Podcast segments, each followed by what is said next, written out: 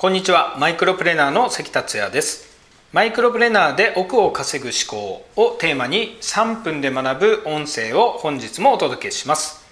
今回のテーマは趣味にお金をつぎ込んでみよ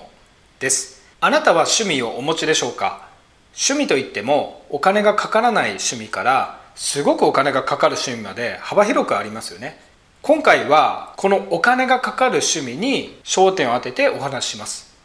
でなぜ僕がこの趣味にお金をつぎ込んでみようって言ってるかというとですね、まあ、ここに強烈な秘密があるわけなんですね。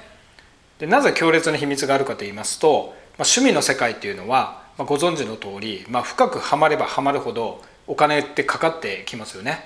ま、いろんな趣味がありますけれども、ま、何万何十万何百万何千万何億っていうふうにどんどんどんどんこうお金がかかる趣味っていうのは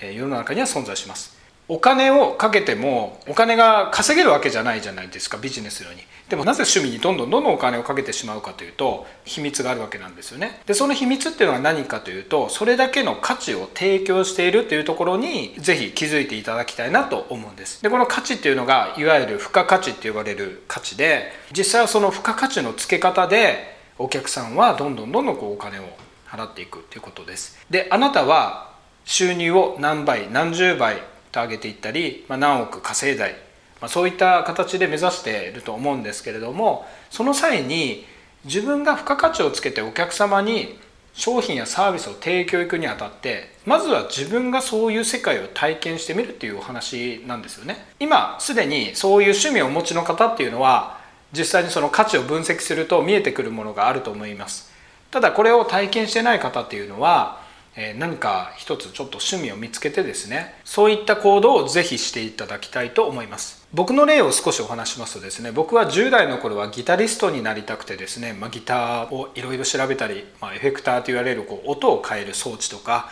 あとはアンプっていう音を出す機械とかですね、まあ、そういったものをいろいろいろいろ調べて一生懸命こう手に入るものからこう手に入れたりしました。ある程度こうお金が稼げるようになったらですね100万ぐらいつぎ込んでもういろいろセットを買ったりとかしたんですよね。その際にすでに廃盤になってるものをオークションとかで手に入れたりですね。で実際手放す時はまた高く売れたりして少し儲けが出たりとかしたんですけども、まあ、あとあの車に興味持ってスカイラインの R32 の GTR あとポルシェ、まあ、そういったのを持ったんですけど僕がなぜそういうところにすごくお金をかけたかっていうのは全部分かってるんですね。そういった体験をしているとこれが商売に結びついてくるというお話になります。是非あなたも趣味にお金をつぎ込んでみてですねその価値付加価値を実際体験してそれをお客様に商品サービス提供する時の学びにしていただきたいと思います。今回の音声は以上です。それではまた明日。